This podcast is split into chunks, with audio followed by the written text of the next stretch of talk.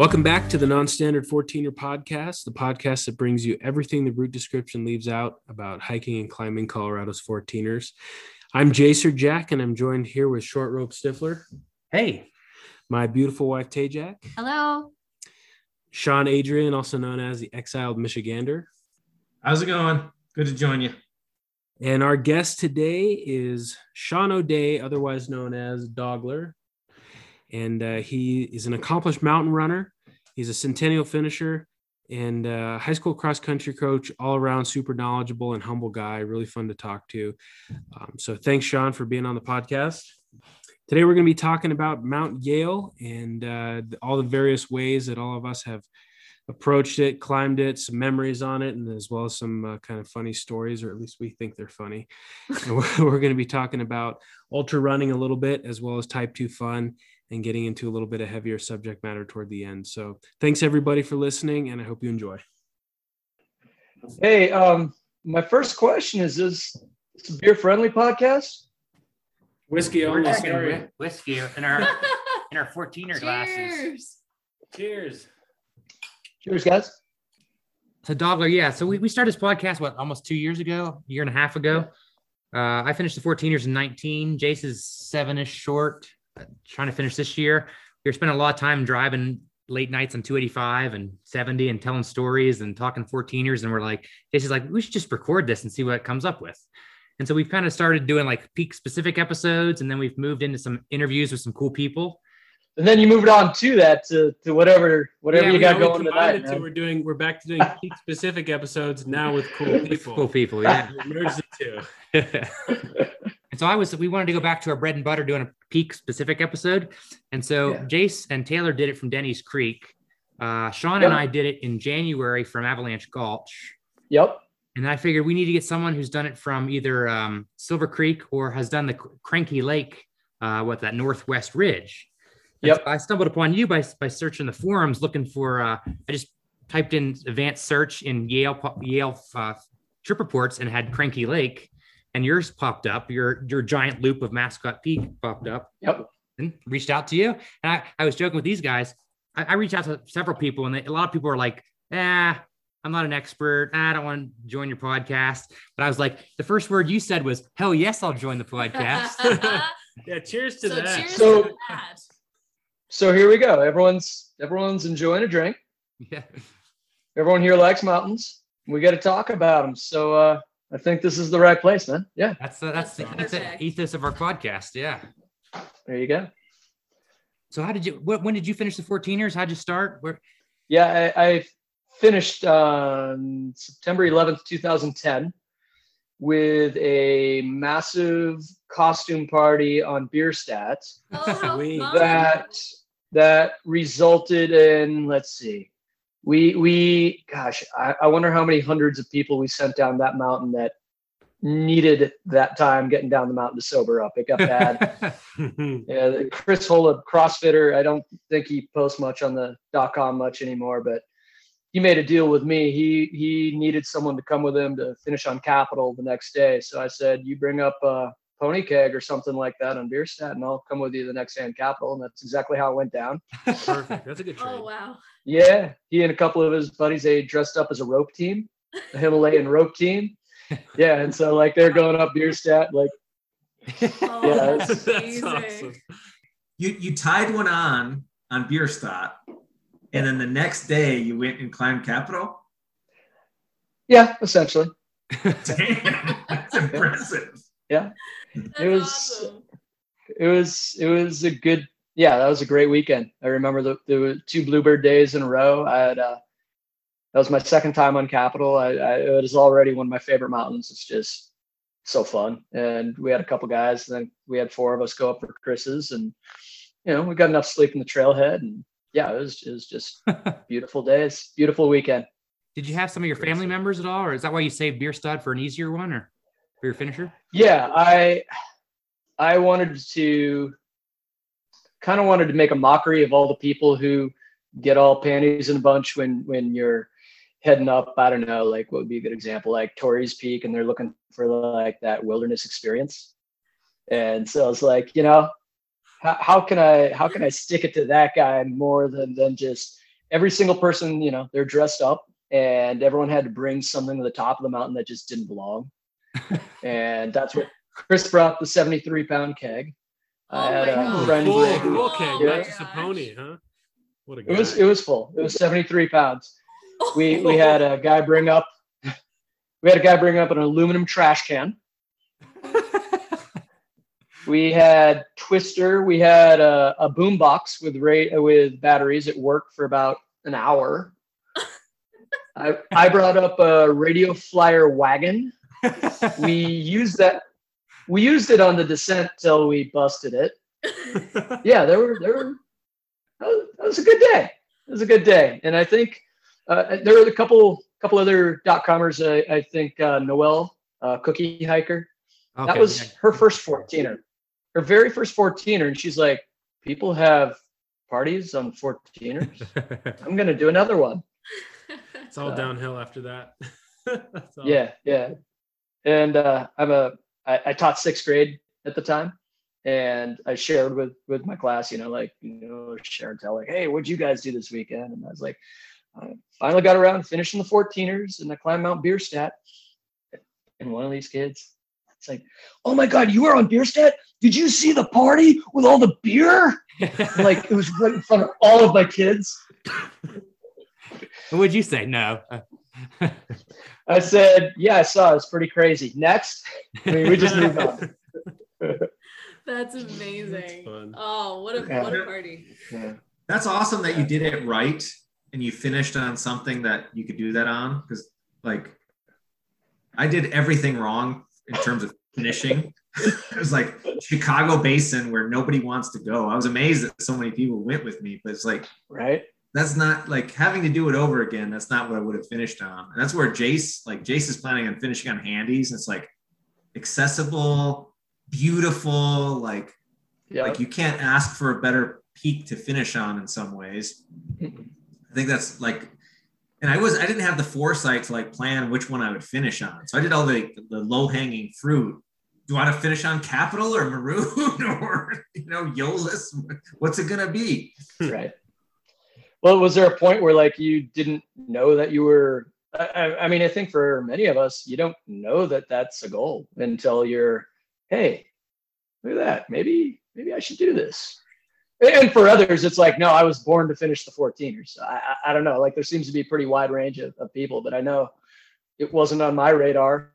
Like i'd say after the first 15 20 peaks i remember when uh talus monkey yeah, it is his little mishap. And I was just starting to get into climbing peaks at that time. I'd finally done like one class three, and and I mean, I just assumed that yeah, whatever. I'm I'm not a mountain climber professional. No, I'm not going to finish the 14ers. I'm just going to climb some of them, and when I reach the point where of my competence, I'm done. And you know, just one thing led to another, and there you go. I mean, seems like that that seems to be the case for for for a decent amount of folks. We've kind of discussed that in the group and, and coined the term like our watershed moment. And for some people, it's like a particular number that you reach that breakover point. For some people, it's a certain peak.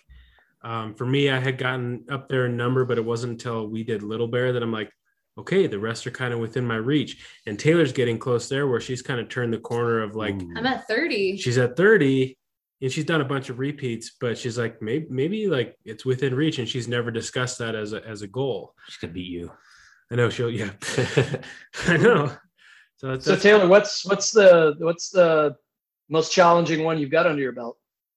Oh, that's a really good question. Peak and Needle in a Um, probably I did Crestone Peak and I did Crestone Needle in one day. without the traverse individually. Right.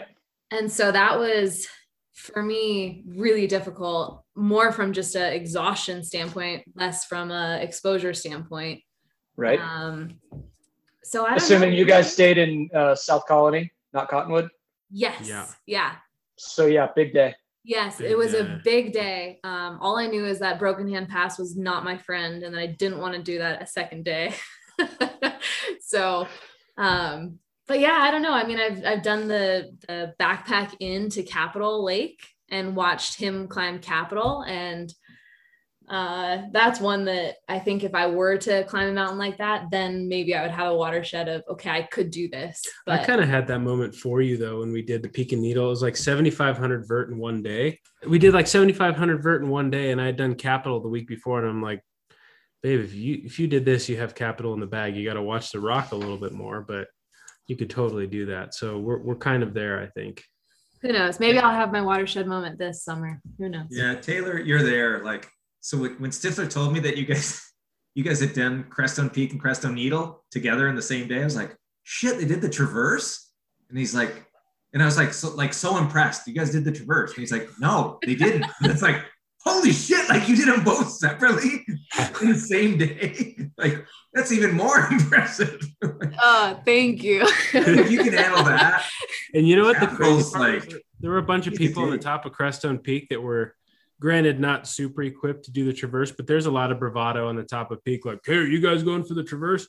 And there were a bunch of groups that took off at the same time as we were going back down the peak, and they were just descending the needle as we were summiting. So it was only maybe 45 minute different, most maybe a half hour.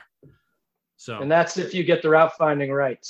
yeah, Totally. yeah, exactly. Right. Yeah. And there was a search and rescue group up there rescuing people off of the Where- where is traverse. yeah, when we were Someone got climbing cliffed it. out. Yeah, one of those groups. Of course. And we're like, oh, were they in Nikes? That's weird. We probably saw them.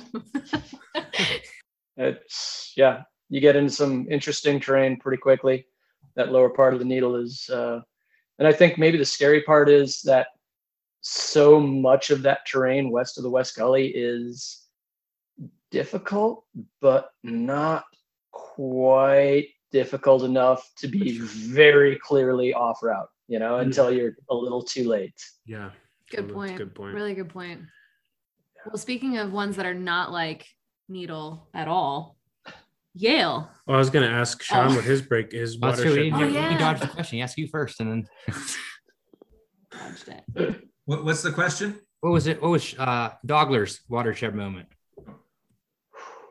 I don't know if I don't know if there was one in particular, but I I, I think after climbing the peak and the needle in in July of maybe 07, I started to think, okay, so like this is as technical as they get, and now we just gotta add the loose rock. Well, I'm not into the loose rock thing. And then maybe the next year it was pyramid. Mm. And once I climbed pyramid, I'm like, okay, I think this covers most of it. That was well within my comfort zone.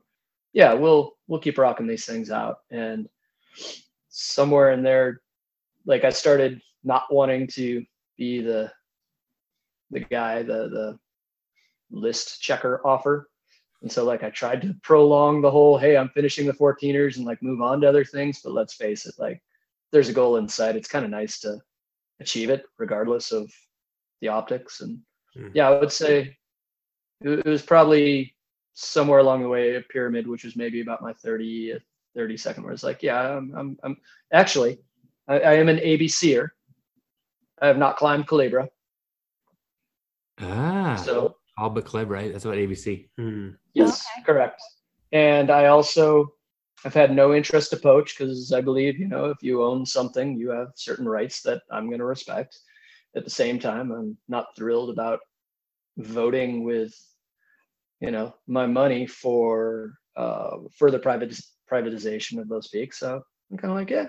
Hey, kick this guy off the podcast. If he didn't do Culebra, yeah.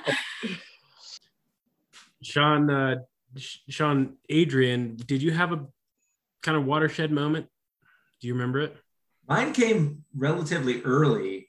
So I did Grays and Torreys were my first and second 14ers. And then I did Bierstadt and Evans via the Sawtooth. And then my fifth was Long's Peak. Hmm. And I was nervous as hell going into Long's Peak because, you know, you see these statistics, the number of people who have died on Long's Peak. And, you know, looking back, you know, Long's Peak, I think is not that bad compared to a lot of the other ones, but like the numbers of deaths had had me like freaked out a little bit.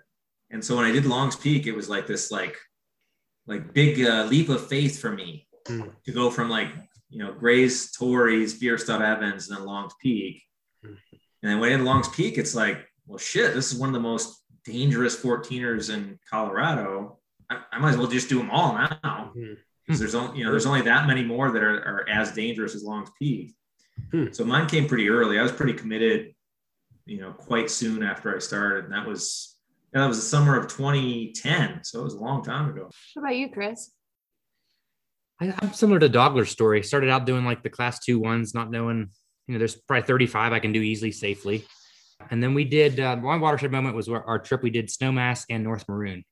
So Sean and I parked at was at Snowmass Lake, hiked in, camped by Snowmass, did Snowmass the next day, which is it was on my scary list. People die on that mountain. What what month? Uh, it was not enough. We t- we had crampons, and was, we were able to take the snowfield almost to the summit and avoid kind of that nasty ridge That that was, people was it find. July that we did it. I believe so, but there was enough snow on that snow mass that camped another day. Next day, we hiked across Buckskin Pass, part of the Four Pass Loop, and camped right high, high camp right by the boulder field to North Maroon. And so uh, then safely got North Maroon. The next day, our buddy Patrick came up, met us at four in the morning. He came up from Maroon Lake, safely did North Maroon, went down, and he shuttled us, shuttled us back to to a Snowmass Lake trailhead. So that was my watershed. Checked off two dangerous ones that made me nervous. How many miles was that? I'm not sure. It's a big A day. lot. eight miles in just to Snowmass Lake, Yeah. and then The views were amazing. Like that Apple. whole weekend, that was like a magical weekend because like the flowers were in bloom. Like there was still snow on the mountains, so you got that like feeling of grandeur from the snow on the high peaks, and yeah, that was that was pretty epic weekend. And then the fact that like we had no intention that Patrick would ever be able to coordinate with us to get to North Maroon. So it's like you know it just seemed like such a pipe dream. Like, okay, we're gonna we're gonna wake up at 4 a.m. and if you're there, you can hike North Maroon with us. We like woke up, had like a cup of coffee, and we see this headlamp coming up the ridge. And hey, is that you, Patrick? Yeah, it's me. Oh, that's And we- perfect. You know, I was like, sweet. Like everything worked out. Like it's very rare that you have the logistics worked out to that level of yeah. specificity, and like everything worked out that weekend. It was pretty cool. That is cool. I had, I had no question. I was just saying I'm excited to get back to our roots on a peak specific episode. Yeah. Have some have some Think about good these are- insight. our off route jingle a couple times. 'cause Yeah. This discussion, Mr. Karen, we're way off trail. We're on the wrong path, the talk is starting to derail. The convo is now in the wrong basin, and we're totally off route. So let's get it back to the mountain that this podcast is all about. Nah, that was good off route. Found some value there. Yeah, for sure. So what how, what compels you to run the whole loop around uh, around mascot? Do Yale in a giant one day circle? Yeah, right on. Um, at that point in time, I was kind of trying to marry the two worlds that I was living in, which was that of like a mountain runner, ultra runner, and that of a guy who like just loved climbing peaks. And that year, I'd said I'd I, I, whatever the endeavor has been, I think I've always been pretty patient. Like I've known that I was going to be able to finish 14ers well before I ever did. Like a couple of years, like oh yeah, I'll get around to it. I've got it. It's not a problem. I'll get there. Same thing with 50 mile distance runs. Like you know what? I'm gonna I'm gonna compete, complete, and compete well in 50 mile distance. I got that. And then I had always kind of thought the same way about 100 mile distance. And with with the people I hung out with, at least my runner friends down here in the Springs, it was just kind of well, go out, you do Leadville, you get that thing out of the way, and then you move on to like the crazy ones. She, so you done the Yeah. I- Well, we're getting there. I I have uh well, I'll skip right to that point. I'm 0 for 1 at that distance, and I'll probably die 0 for 1 at that distance. But I was training for Leadville that summer. And some of my quote unquote training just happened to be, hey, let's spend some days up high, you know. And my son, I have a sophomore in high school now, and his mom and I, I think we got divorced when he's like two. So like it, it, it by then had been five or six years of he was with me during the school year. And then as soon as the school year would end, I'd bring him to DIA. He'd fly off to Minneapolis and had a summer to go play.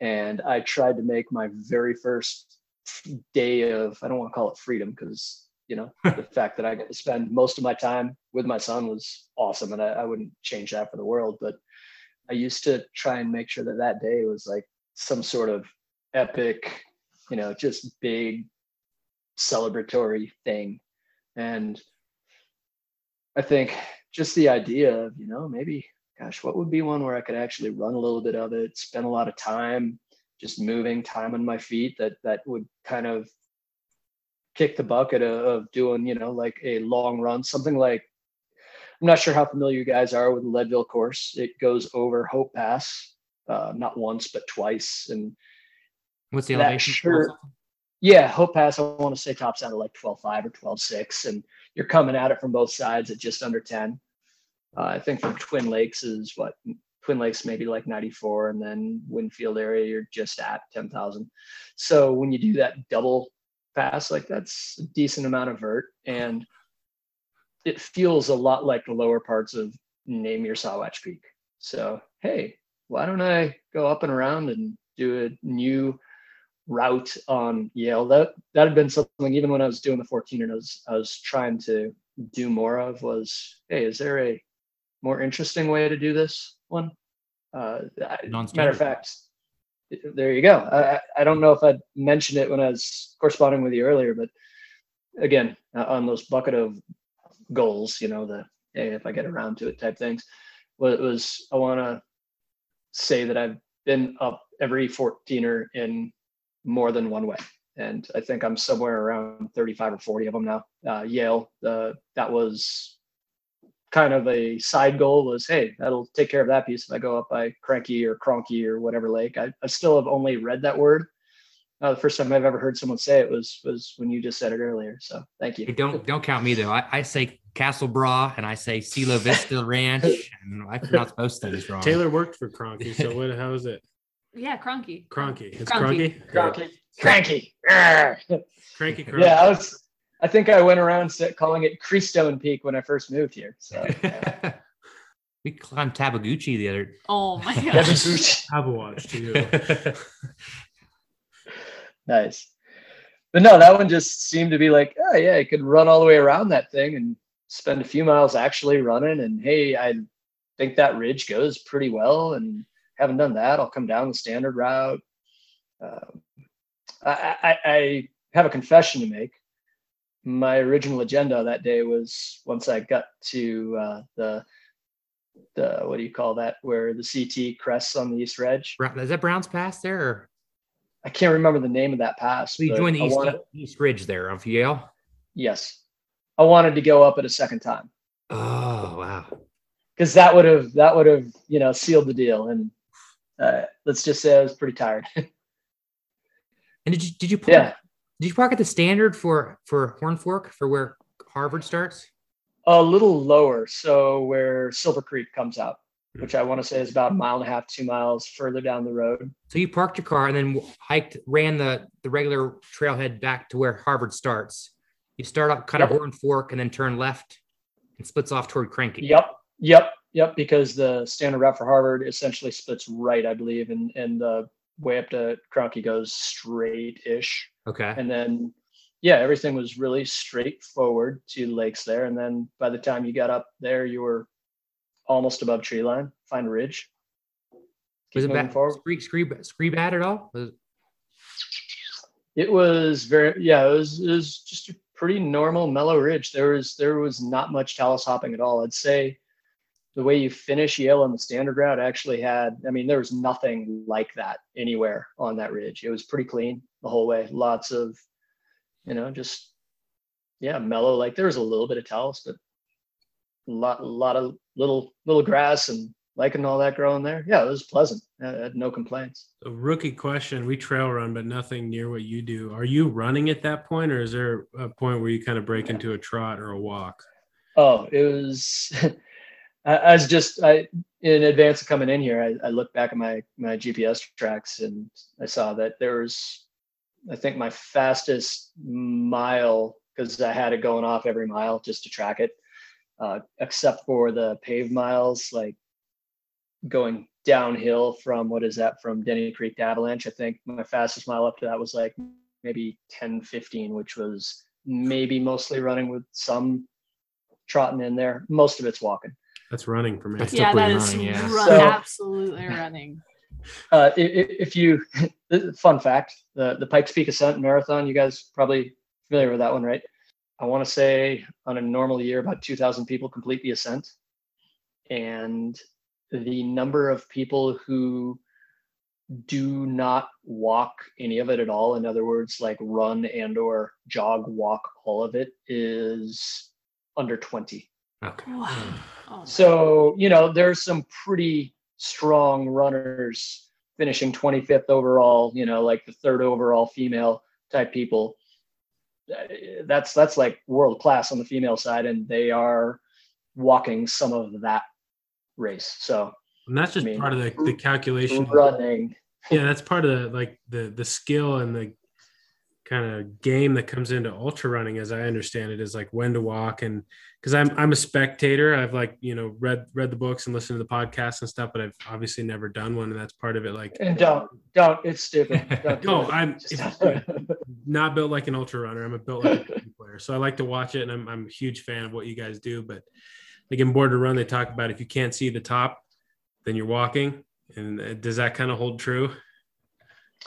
There's definitely an internal like pacing mechanism that we all develop. I mean, everyone here has. You you kind of, you know, you spend enough time doing any sort of endurance activity, whether it's climbing mountains, running stupid miles, cycling, you you learn eventually, you know, what your capabilities are and, and you know, hey, how do I want to arrive back at the trailhead in one piece?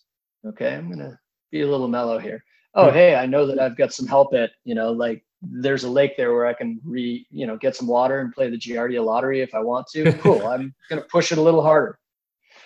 I don't know. Like you, you just develop those senses, and it's not just like ultra runners. It's like all of us do. It's just maybe translated to a different level. And I think the big difference there is the less weight you carry, the faster you can go. The faster you can go, the less weight you want to carry, and it's like Oh, this it's a cycle I, I see it play out very clearly like in in through hiking Hmm. like colorado trail and, and, and such you know if you're managing to get by with 15 to 20 pounds you know you'd be a little cold at night but you're going to be able to cover 25 30 35 miles in a day without feeling beat up the second you're carrying a 40 pound pack you're stuck to like 15 mile days and hating life and then you're like oh man if i'm going to take this long i better bring a camping chair to be comfortable and you know like it, it they, you get pushed in the direction that you're Must already be naturally graph, yeah. to Yeah, like Hmm. weight Yeah. begets weight.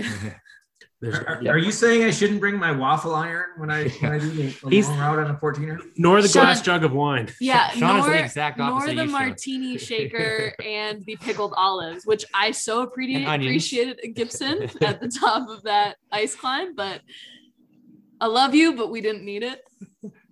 Yeah, sh- the Uh, exiled we Michigander is the exact it. opposite. of- We, we needed it.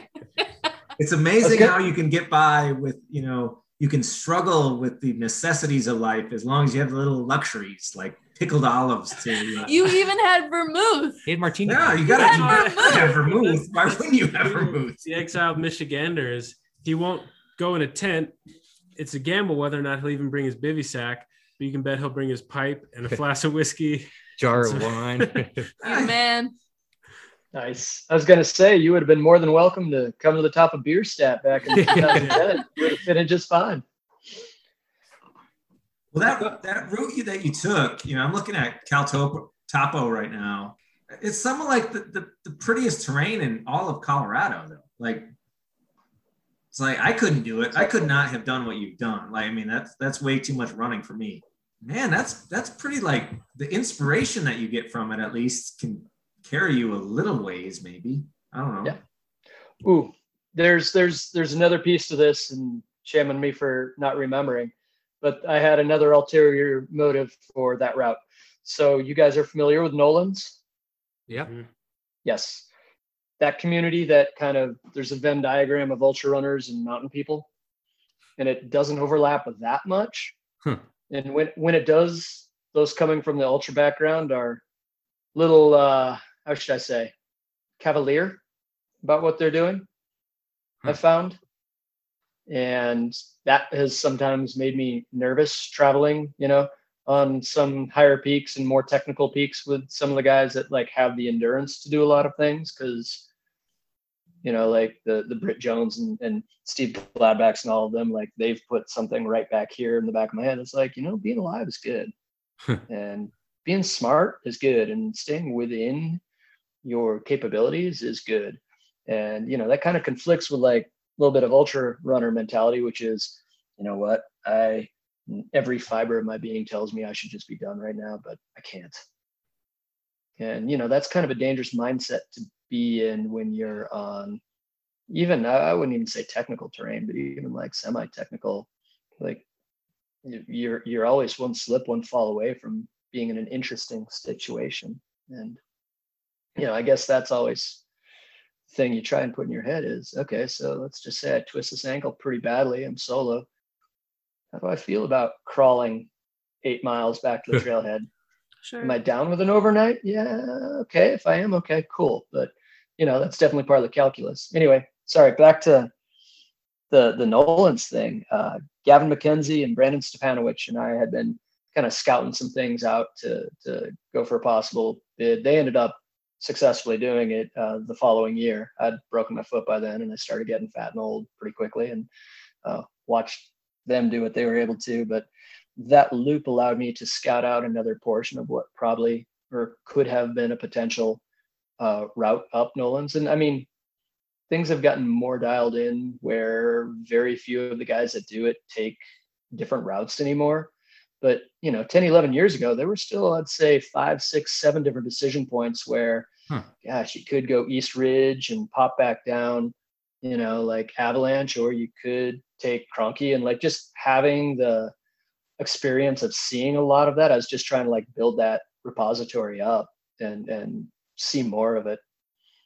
So yeah, I I'd forgotten that that was one of the things in the back of my head, like why I had chosen to go up that way. Hmm. How many miles total and how much vert? If I don't have the trip report in front of me right now. Right. I'm trying to think here. I got it right here. It was yeah. Yeah, it's 24 and a half miles and is only that right? It's only 7,500 feet. I mean, that's not extreme. Does that sound right? It's basically a full ascent and a half. Yeah, that'd be right. Yep. Yeah. Nice. Yep. Big day. What? Just asking about the headspace of an ultra marathoner. Do you get in like flow states where miles just fly by and you kind of get into like a flow where an endorphin rush and you can just how do how, how do you get there? Teach us. how do you get there? I don't again that that Venn diagram of of between ultra running and and you know mountaineering or whatever you call what we do, it it seems for me like to have the same psychological effect. You know, just go for a long run and long run in the city's okay, but like long run in the mountains, there's just as you said, flow. Mm.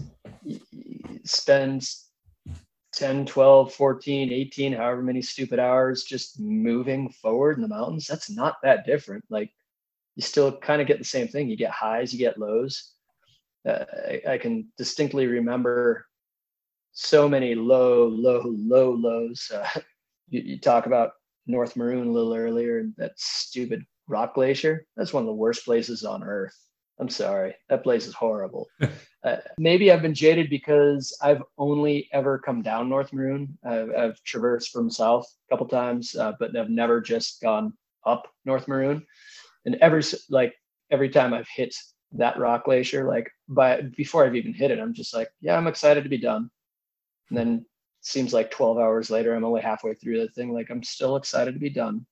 And that that rock glacier has always been one of the most unpleasant stretches of, of any of the 14ers that I can remember, huh. whether running or hiking slowly or anything in between. Like it's just, I don't know, that terrain just bogs you down and just feels meh.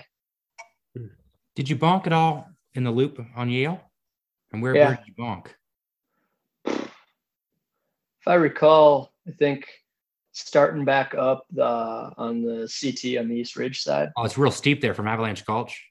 Yeah, and I mean it was it was getting hot out, and I didn't have a ton of water left in me, and you know, like as I'd said, like there was a part of me that had hoped to be able to double summit Yale. I thought that'd be kind of pretty fun accomplishment for me to be able to be like, wow, I was able to pull that off. Cool. I, I knew I knew that wasn't going to happen. So I'd say most of that ascent was just kind of like survival mode and and you know, once I got over the pass and gravity was kind of sucking me back to my car, I mean, life was good again. But, Hmm.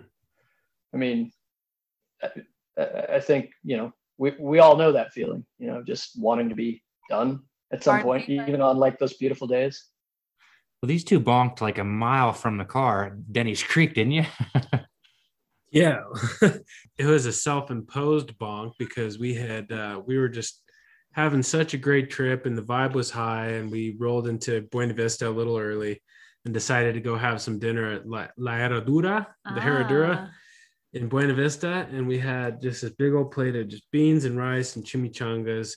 We both had like two of those fishbowl margaritas each, each, and then went up and Slept at 10,000 feet. slept at 10,000 feet, had a campfire, drank a couple more beers, and then got up at 2.30 to drive to Denny Creek. And I was so hungover. It was, I think we were still maybe under the influence when we started to hike. Sounds like a great plan. yeah, thank you, Sean. Sean would have been proud. You Yeah. would have really enjoyed the trip, but we didn't have breakfast. We, it was like what not to do on all this. And um, don't underestimate those Sawatch peaks. I mean, 5,000 verts, 5,000 vert, and we were, you know, two miles from the trailhead about ready to pull the plug. I mean, we were, we were hurting. And I think it's, it's a shame because it's a really beautiful mountain and beautiful climb. But um, both of us kind of, that's like the one peak we both look back on negatively because it was kind of a self imposed sufferfest. I was like, how far can you go on just two fishbowl margaritas? Was really the question that we were asking. And the answer was not super far, Not too far actually. Yeah. But then you run out of margarita and you go on pure willpower and it's pretty rewarding So how do you fight the bonk then?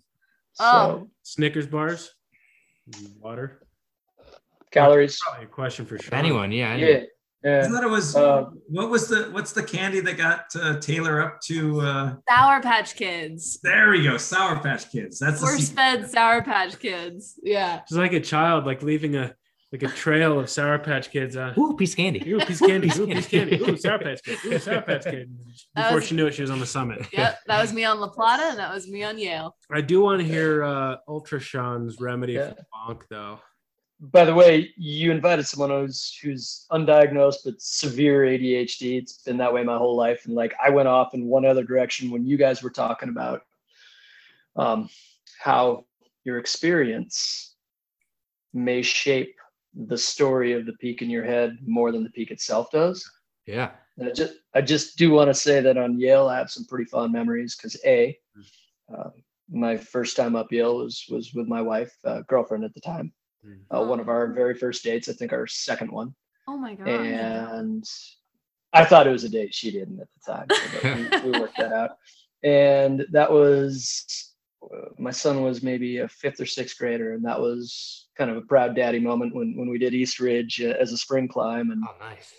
met up with the 14ers crew. I think they were doing the spring gathering out there and just getting to work on self arrest and things like that with an ice axe with him and just see how he handled that. And uh, it was proud dad moment. So like because of those two moments, uh, Yale has kind of got some, I guess, fond, you know, places in my That's heart. amazing. Yeah.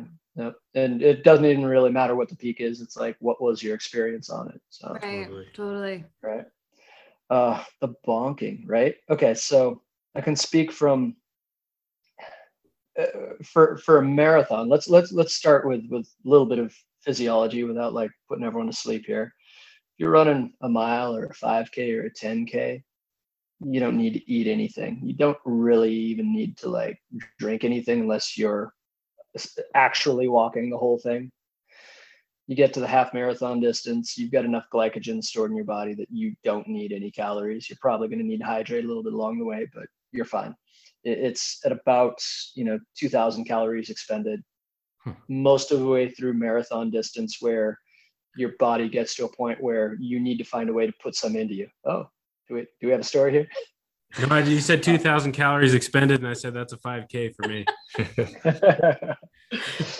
but uh, it, it, it, and again, like this is rough science. It's about 100 calories per mile, regardless of pace, give Huh. or take. So, Really? Yeah, yeah. I mean, it, it's a very loose loose calculation, and you can train yourself to For the treadmill. spare glycogen a little more. But point being, the marathon is about the first distance where you actually have to ingest calories in order to successfully complete it. You don't have to. It can get pretty interesting, and and ultra runners are good at like doing non-interesting things, like seeing what it's like to run a marathon without having any calories. Um, yes, 50 mile, um, 26 mile distance generally if you're not careful the wheels could fall off and that crash that bonk sucks. It's horrible. It's terrible. It's something you never want to repeat.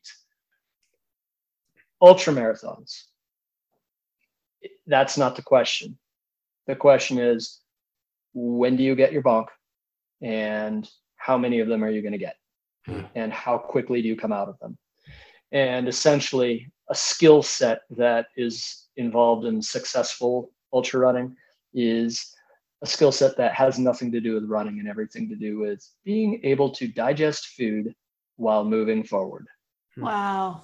And that's not a skill set that you grow up knowing whether you have or not, you know? So I've seen some really elite, like, you know, college stud 10K runners that can like qualify for the Olympic trail trials in the marathon. They can't be ultra runners because their bodies' digestive systems shut down even at slow paces and they just can't replenish calories and they're screwed. Huh. Wow. Yeah. 100 mile becomes even more so. And actually, that was a little bit of my problem. My and my 0 for 1 was I can slowly digest a few calories at a slow enough pace, but not enough to maintain. Hmm. And I've noticed that in the mountains too. Like it's funny, like when you move quickly, or at least my experience ha- has always been that I'll move as as you know more quickly than most people, even if like it's a leisurely day, if it's if I'm just on my own, not hanging out with friends. But I still run into the same horrible, terrible feelings at the same amount of time. Mm. So, you know, like a, a, a 14 or a 16 hour day is pretty horrible, like regardless of how much distance you cover. An 18 or 20 hour day becomes that epic that you tell your grandchildren, you know. Uh, again, the distance doesn't matter. The, the amount of time that you're out there seems to really affect just like how you feel. Uh, at Yale, I think I went pretty light because I was trying to, I don't know, train that system, train my body to use a little more fat and a little less glycogen. So I believe all I had was a handheld full of water that I refilled one time with some Really? tablets. Uh, No Yep. backpack and no no Clif bars, no jelly beans. no, no, no, no. I take that back. I take that back. I take that back. I did have a small, a very small pack on that one, but I had virtually nothing in it. It was, it was very light. It was very light. So how, how And- much of this uh, ultra marathon stuff is genetics and how much of it is training? Because it seems like, I mean, you, can train past a certain amount of the genetics, right? Absolutely. I would say most of it is is training and honestly it's I don't even want it, it's a weird skill set. There's the nutrition piece and then there's just the I guess the perseverance piece and, and your physical stature doesn't matter as much in an ultra as it does in like the 5k 10k half marathon marathon like i've seen dudes bigger than any of you complete 100 milers well because right? Oh my yes yes. And and it's more a, a matter of can you you know metabolize food while moving? And are you able to just go into a dark place and handle it for a very long time? I mean that's the skill set. It's not much about running. I have met a man who has done the Tahoe 200 and he was going, he was going to do it for the third time. And I mm-hmm. remember asking him, Oh, the Tahoe 200, that must be like a bicycle race. Like you must be on a bicycle. And he was like, No, it's it- the Tahoe 200 is like a running race, like a foot race. And I could not actually comprehend. And we, we had, I chatted with him for just a little bit and he's like, oh yeah, when you get tired, you just curl up on the side of the trail and you take like a tiny micro nap and then you just get up and do it again. And I'm like, for 200 miles, this is what you do. And you've down done this almost three times. And I mean, he turned sideways and he was just invisible, but other than that, he was a very normal human being. I mean, it was, yeah, Normal on the outside. it was uh, just incredible. I've never met anybody like that. So, Shauna, while we're on the the ultra running topic, I do want to ask kind of one rabbit trail question, but I'm always curious which camp people fall in because I uh, little while back read the book Born to Run, and of course for me it was super pivotal and kind of changed my life at the time, got me into running, and that kind of started this whole barefoot running or minimalist movement that 12 years ago people you know religiously followed Totally. and now you see everybody in their Hoka maximalist shoes. I have utilized and seen benefits from both. I like to run with minimalist shoes to strengthen my feet, and then on bigger mile days, use my Hokas. Where do you fall on that? And kind of what's your viewpoints? Right. So depends on the event at hand. But something interesting you just said. I also like to, in a perfect world, everyone has like a hundred thousand pairs of running shoes, I'm Yeah. halfway there. Yeah. right? And they're just alternating them based on what they have to. I like to use the Hokas and the the really padded ones for like easy recovery mileage. Okay. Longer days, uh, I prefer like the more minimal, minimalist. Uh, not never to the point of like the what were those things the the Vibrams. Uh, I was never down with those, but uh, to this day, like when I'm in the mountains, I wear trail runners. Matter of fact, in a second here, I'm going to go grab a pair that I usually use. Uh, there's a brand called inov-8. They're they're a trail running shoe, and they're generally very minimal, somewhat minimalist. Are they zero drop? Uh, some are, but most of them are more like three millimeter, six millimeter. I don't. I, pretty low. yeah, yeah, they're they're they're fairly low, but they're not zero. I- I, I think you're kind of given a set of constraints genetically that you need to honor at least a little bit. Interesting. Okay. And the I love Born to Run myself, and and I think there's a lot of philosophical wisdom in there Totally. including the idea that you should push for minimalism in not just your running shoes, but in in some aspects of life. I think That's so good. it serves us well to go down that path, right? But you know, I, I- I do remember as a, a new coach back then, kind of freaking out over, oh my gosh, everyone's gonna start running, you know, all these miles and like barefoot and they're gonna end up in, in broken. And I think it's not something you should just be like just jumping into. And it takes a long period of time to kind of adapt Yeah. to whatever you're walking in, running in, and heck, I mean, as, as we said before, it extends way beyond just shoes. Totally. It's great advice. and that's really good advice. Really advice good and i advice. appreciate the insight you know and and one thing i found kind of a happy medium on you know when i first read the book i was running in the huarache sandals and super into it and then then the hokas but taylor and i have really gotten into our um, Altras and i know that's what chris runs into. It's zero drop a little bit of cushion wide toe box and i think that's going to be our footwear of choice for the 14ers this summer. You see a lot of them on through hikes and a lot of them on you, know, you saw a guy on maroon in them so they're good shoes. I'm always just curious, people that rack up miles like you, kind of what's on your feet, because that's your point of contact with the ground. still- It's important. Right. I'm still here, just grabbing the shoe. I want to see his shoe and ask him when the last time he bought it was. Trying to make me feel bad for my addiction. No, trying to see how much, how Alright. often. Let's see it. All right. So it actually looks beefier than it really is, but pretty flexible. Uh, this is what I dig the most. Like their sole is not, or their uh, tread is not super aggressive, but Okay. I mean, this is essentially the tread I took up Wham Ridge Oh, okay. So could be because on our the needle, on the peak, like wherever. So we're audio only. So for our, our listeners, Oh, we describe what shoe that is and what model. Oh yeah, I was hoping you weren't going to ask me for the specifics. All I know is it's one of the inov-8s, probably their their Trailroc Okay. model. Uh, it's similar to their old Roclite models, and yeah, I just like them because they're fairly light, but not like ultra light. They're getting towards minimalist without being completely minimalist. I don't wear them for everything that I do. And if I were to spend days in the mountains, I'd probably wear these for two days, switch out to something a little more cushiony for a day, and then back to these. Okay. Uh, I do like this on on anything somewhat technical. I've never brought, you know, like a pro shoes or climbing shoes for any climbs I've ever done in the mountains. I've always just made sure that I've got a new pair or a newer pair of one of these things, and they've always, always served me well. I've never worn hiking boots. I've hmm. even tried to to to cramp on up with things like this, and and, and I can't say it worked very well, but yeah. So the, in Born to Run again, they talk about the history of the Leadville 100, and the inventor, you know, Leadville was dying because of molybdenum mine, 100 mile race, right? And, and the one quote he says, he says, "Make friends with pain, and you'll never be alone." How do you make friends with pain? How do you get to that space where that exhaust, exhaust, exertion comfort feels good? Is it an endorphin high? Is it a headspace mentally? You're familiar with type one and type two fun, right? So you always say type two. Type two connoisseurs. yeah.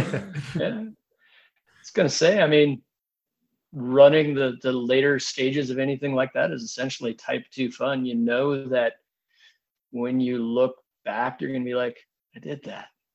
And that's kind of a cool feeling, you know? Like I don't even know if the word is accomplishment. It just feels good to test yourself Mhm. and see what you're able to endure, what you're able to tolerate. I, I- I found that it's served me well in other endeavors in life. Like if I've got a stack of TPS reports or whatever I've got to get through, you know, like knowing that this is finite. And when I'm done with this, I'll feel better. you can do hard things. Yeah. One. Yeah. It, it, I'm not even sure if that's conscious when you're doing them. There's definitely points in time where you do question, what the, may I? What the, Yeah, yeah. what the hell? Yeah, yeah. What the fuck am I doing? Like you uh, can't help but think those things, you know, and you'll you'll you'll have that phrase going on loop in your head for like an hour straight as you're just like looking for a place to like hide or an excuse. Like maybe a eagle will come and like wrap Yeah. just grab my head off of me and I'll have an excuse to say I didn't finish this stupid thing. What what mentally what mental shift do you have to do to make that work in your head? I I always know. go back to this this image that my dad gave me as a little kid of the, your new bar being set like a high jumper, where if Ah. you've done 15 miles and you do 18 and it sucks, well, guess what? You know you can do 18 and that's your new bar. I learned that when I was 10 years old. I wanted a new pair of snowshoes for Christmas. And I got him. And then, like January 7th, I was like, Dad, let's go do Bierstadt. And he's like, As you wish. So we did. it was like negative wind chill. Nobody was out there. This was in like the early 2000s. You were little. I was little, and, You were and I'm at little. like thirteen thousand feet, and I'm crying, and tears are freezing to my face. And I remember my dad turning to me and going, "Like, you can do this, and this will be your new bar." That's cool. And like, and and my bar was set there as a ten year old kid. And That's awesome. Every time I love you- that story. you you breach into that type two fun territory. You're just moving your bar a little higher, a little higher, and then you know you can do it. So that's where I get gratification. Is not like, well, when I get back at the car, that's going to feel really good. But like I I like to collect new high points on my bar. That's so interesting that you say that because I have felt that with like the Crestone Peak and Crestone Needle that we talked about about the our big first, you know, one day push where it really felt to me like that was the hardest thing or one of the hardest things that I've done physically. And now that that's my new bar, everything else gets gauged against that bar where I'm like, "Oh, can I do the class 4 route on Kit Carson Challenger? Maybe." Like Well, and, and even today we were talking to somebody in Jackson. We're thinking about going to do the Grand, and he's like, "Do you want to do the one day or the two day?" The one day is almost eight thousand vert, and last year we'd been like, "No way." Now it's like, well, we know Taylor can do that because she's done it. Really, the whole time she's been able to do it. Now we just know because we've set the bar there. because yeah, that's my new bar. It makes me feel better. Yeah.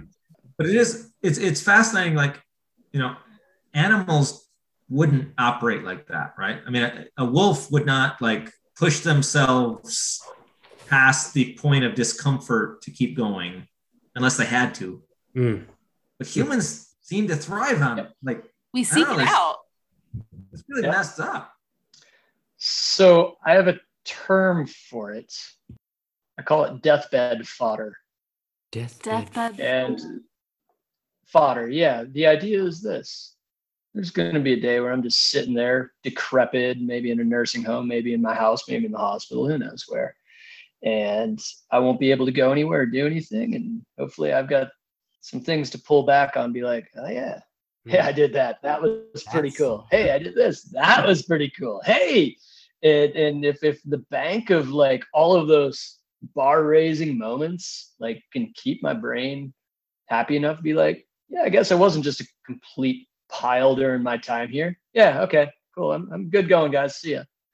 You know, like Yeah, that's that's That's really interesting.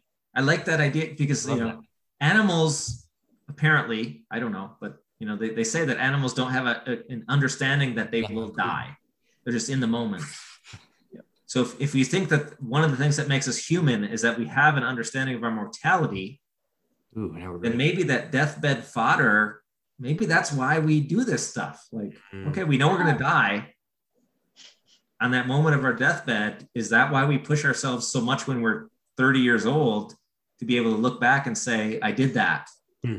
I pushed my limits of that experience. You should put that in your hat band. I like that. And this is the new bar. Yeah, I like that. Because I, I put I have a Like- hat. I got a custom hat. I put the Leadville Leadville uh, make Fender's pain. You'll never be alone quote in my hat. But when I say pain, it's more like exertion. I like the term exertion discomfort. The idea that you're pushing yourself and it's not quite like pain, but it's like uncomfortable. And I could rant all day about how the new generation doesn't ever get to those exertion discomfort moments.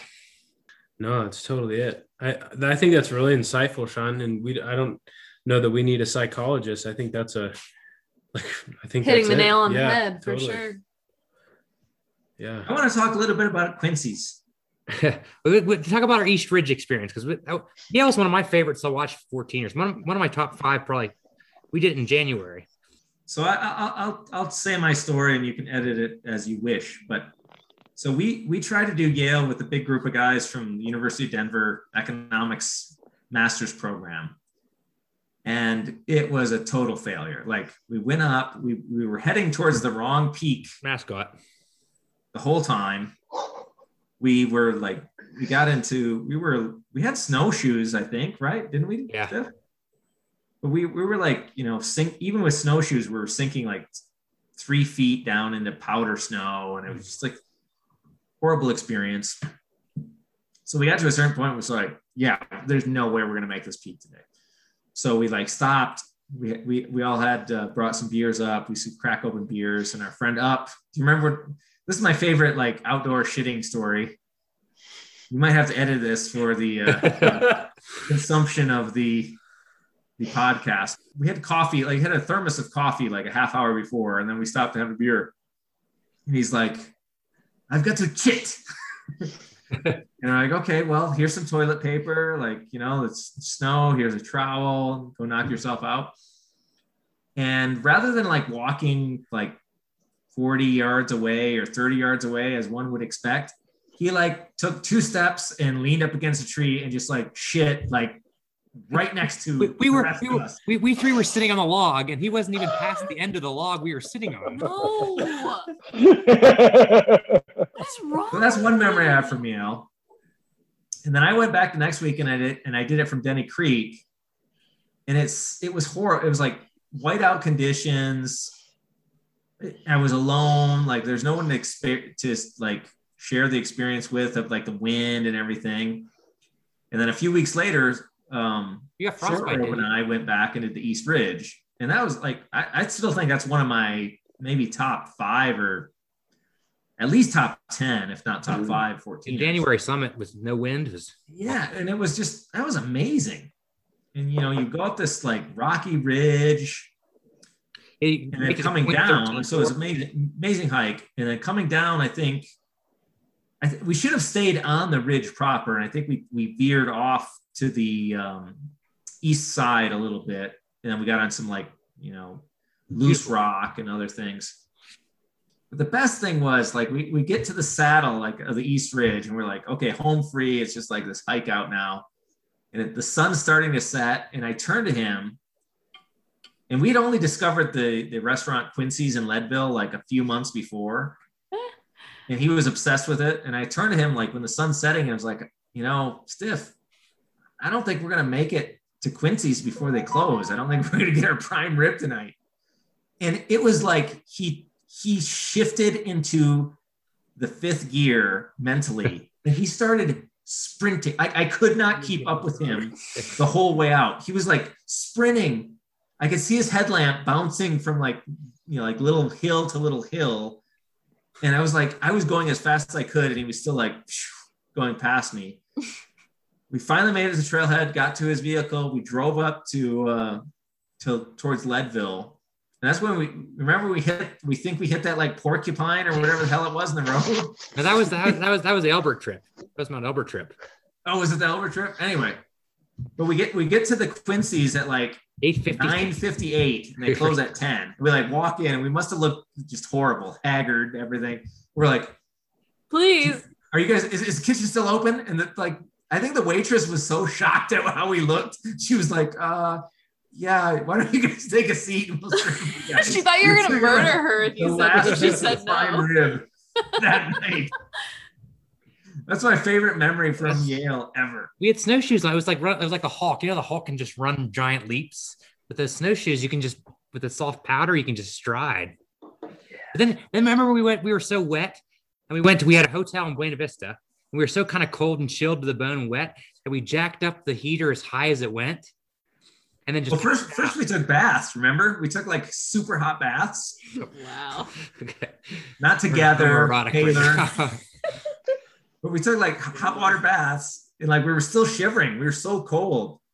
And then Sif was like, well, "Let's just turn the heat way up," and we said, "Cramp that, crank that thing up to like I don't know, 120 degrees." Hampton Inn, Buena Vista. And at, at 2 a.m., we woke up and just like sweating, like, pouring. Wow. He also one of my Meat favorites. from Quincy's. Yeah. Yeah. Wow. So, Sean, here's a question for you on that. Obviously, one of your favorite climbs, favorite moments, yes? How much of that was set up by your unsuccessful mm-hmm. attempts in the previous weeks? And did it make the up and down and subsequent hotel escapades that much more sweet, or was was it just encapsulated beautifully on its own? I I think on that one, it was encapsulated on its own. You know, Stifler and I had just started hiking together. That was like our I don't was know, my fourth 14er. yeah, third or fourth, and and so we're it, like it was a good bonding experience. The weather was awesome. The views were awesome. So I think on that one, it, I would say it was like on its own would have been a perfect thing. I think there's other 14ers where it's like Humboldt. the like failing previously makes it sweeter. Like Humboldt Peak, for example, that's that's like our like bête noire, as you say in French. Um, that one it was made sweeter by failing at it a couple times. But I think that Yale experience was more about just like what it was was just a really great experience. One, you know, those you get those magical days where it's like the weather's good and the experience is good, and you have good The company and the conversation's good, and yeah, I think that's what what that was. That, my trip report, that that the character on that East Ridge where you get to 13-4 or whatever, that little peak is really kind of jagged, jagged for a regular Sawatch range 14er. And I remember um just speaking of like you mentioned Glad Gladbach, there was also dances with moonlight we, that we lost. He always commented on people's trip reports that were just really positive. Going back and looking at the Yale trip report, dances with moonlight or dances at moonlight is that he had commented and said Jim, yeah. yeah, awesome trip report, East Ridge. The fact that you said that it has a lot of character, that's so cool, or, or something like that. He was just very reaffirmed. Never met him, but he was just a very, very nice person through the forum. I've got a great secondhand story about that man. I remember I remember this about him just because like our circles overlap just a little bit, but like you know Britt and those guys, uh, Terry Matthews no longer with us, and man, there's there's there's a list by the way. That's that's probably a whole set of podcasts for you guys. But um, he was a very accomplished rock climber and pretty fearless for the most part, anywhere in the mountains, like willing to do whatever. But he had this creepy, crazy aversion to snow. Huh. And yet he was, you know, he was gonna push his calendar winter 14er list as, as hard as he possibly could.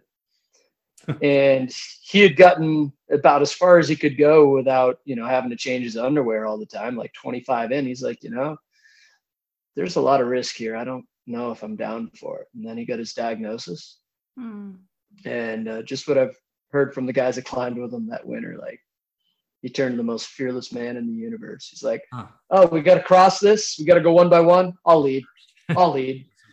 And Hmm. I don't know. It's just one of those interesting things. Like, how would a diagnosis like that, or how would knowing that I've got X amount of time change Huh. my behavior at like this lizard brain level? Where, you know, like if you're scared of avalanche and all of a sudden something can lift that fear off of you, or if you're scared of spiders and suddenly no big deal because something else, like what powerful stuff Yeah. and I don't know why, but that that sticks with me about his his you know hmm. his last months. That that that was something where he was just so emboldened and became so selfless for the guys he was climbing with. He's like, no, let let me do it, man. What's the worst that's gonna happen? I'll just roll up in a ball, and I guess I end this thing a little sooner. Cool.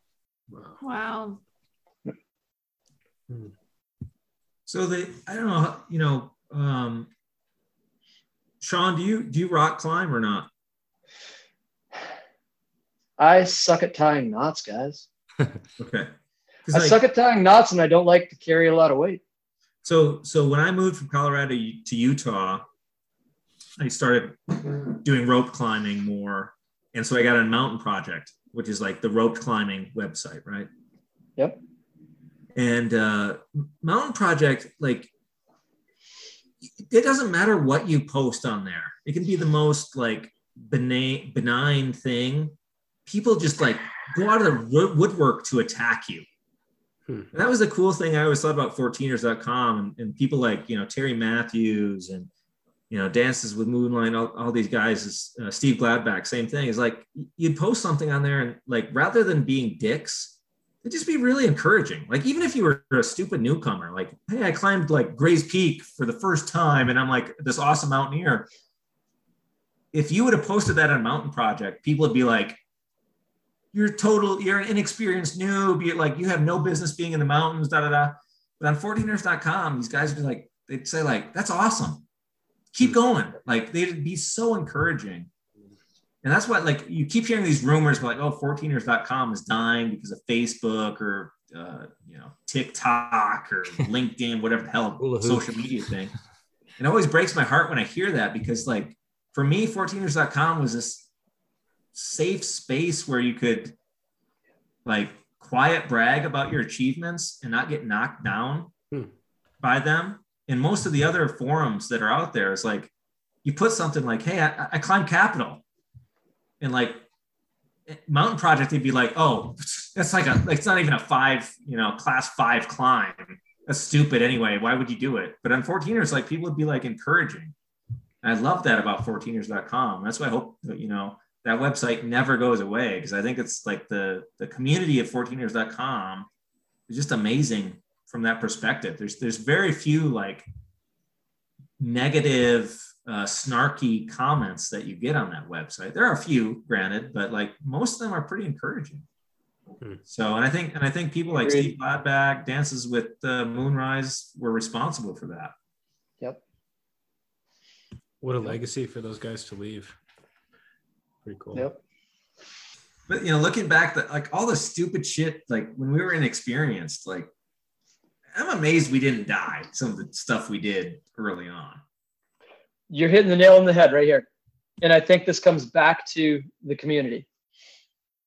Almost everyone that spends time on those boards has this story, has done the stupid thing. Not once, not twice, maybe 10 times. Hmm. and no longer carries the arrogance of thinking they know best. Like, sure, hey Ah. man, like I got plenty of things I could help you with, but you kind of need to go through some of the shit on your own. Mhm.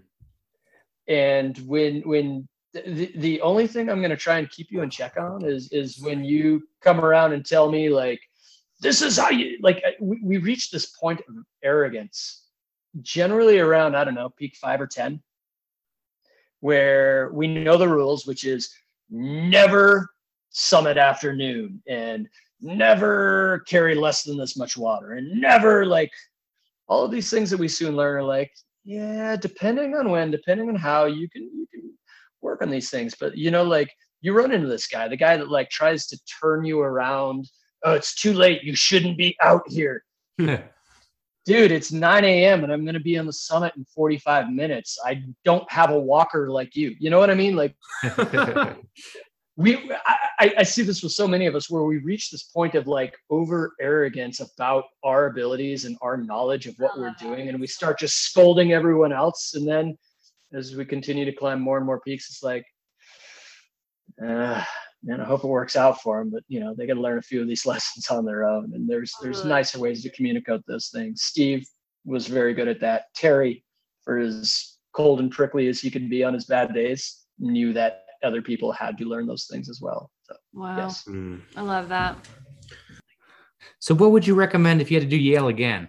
Get some recommendations at the end of your trip report. I, I think I, if I had to do it again, I would shuttle it. I think I would. I would. I never did Denny Creek. My mom and I hiked the first quarter mile. We were driving back from Crested Butte. And there's great aspens right there, so we just took some photos. And but uh, I think I'd do Denny Creek back down the East Ridge if I could shuttle. i'd, I'd, I'd reverse that Yeah, but Denny's Creek starts 600 feet higher, so you, you'd save 600 feet of hmm. gain.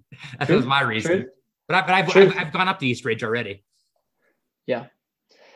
Yeah i think i don't know like yeah if you have the ability to shuttle like the thing i try and tell most anyone that is doing a peak for the first time is you know like if you wait until you're comfortable doing that peak it opens up options uh, for instance i mean I, I hate to keep pulling it away from yale but i think Sneffels would be a great example. No one in their right mind should ever touch Lavender Col. It sucks. Yeah. and if you have done something like Crestone Peak, Crestone Needle, like there's no reason you shouldn't spend a few, like an extra hour or two, go up Blue Lakes, hit that pass there and do the Southwest Ridge and have a beautiful, wonderful experience instead of the easiest possible craptacular route. Uh, Vestal Peak, uh, there were some people like we had like keep Brit from saying, let's just go up, you know, the South Face. They call it the dues collector. They call it the dues collector because Wham Ridge is of every climb I've done the state of Colorado, it is untouchable. It is amazing. It is a must do. It is otherworldly. It's the best climb in the state of Colorado, in my opinion. But coming back down that south side of it, it's just kind of gross and a little steep and hurts your quads. And there's loose stuff, so you have to be paying attention. Like all the dues collector because you're paying your dues for the amazing climb you got Hmm. before. I would just say get to a point where you are not testing your limits on a peak so that you can choose the coolest, best, most interesting, most beautiful route instead of, gosh, what's the quickest way up this one? Uh, That's so good. Yeah. That's great. I think that comes into play. I mean, you mentioned the Sneffels example, which Southwest Ridge is probably number one or two on my list of favorite routes ever. But I think especially in the Sawatch that comes into play because there are so many non-standard optional routes that are like cool, but a little past the comfort zone of most people. Maybe a little too much vert, maybe a couple class three moves. There's so many options. Would you guys agree? Fully. I would say that would be something that I would do differently if we were going to do Yale again. One margarita. Was one margarita instead of two. That would be a big, big portion of it. And I think, like you said, you know, so much about the peak is how you approach it mentally. And um, when I think when you're hungover and you're a mile in and you're like, damn it, should not have done that. Um, that would have been a change, I think, for sure. Cause I everything I've heard is that it's amazing peak. And for me, it was quite a sufferfest. Yeah. And I've done way worse sufferfests. And that's the thing. It was just the mental state that I was in made it that way. It's a good lesson. But you raised your bar. It did. Ah. Nice. two margarita bar. Yes. Now you know it can be done. Lightweight, baby. That's good.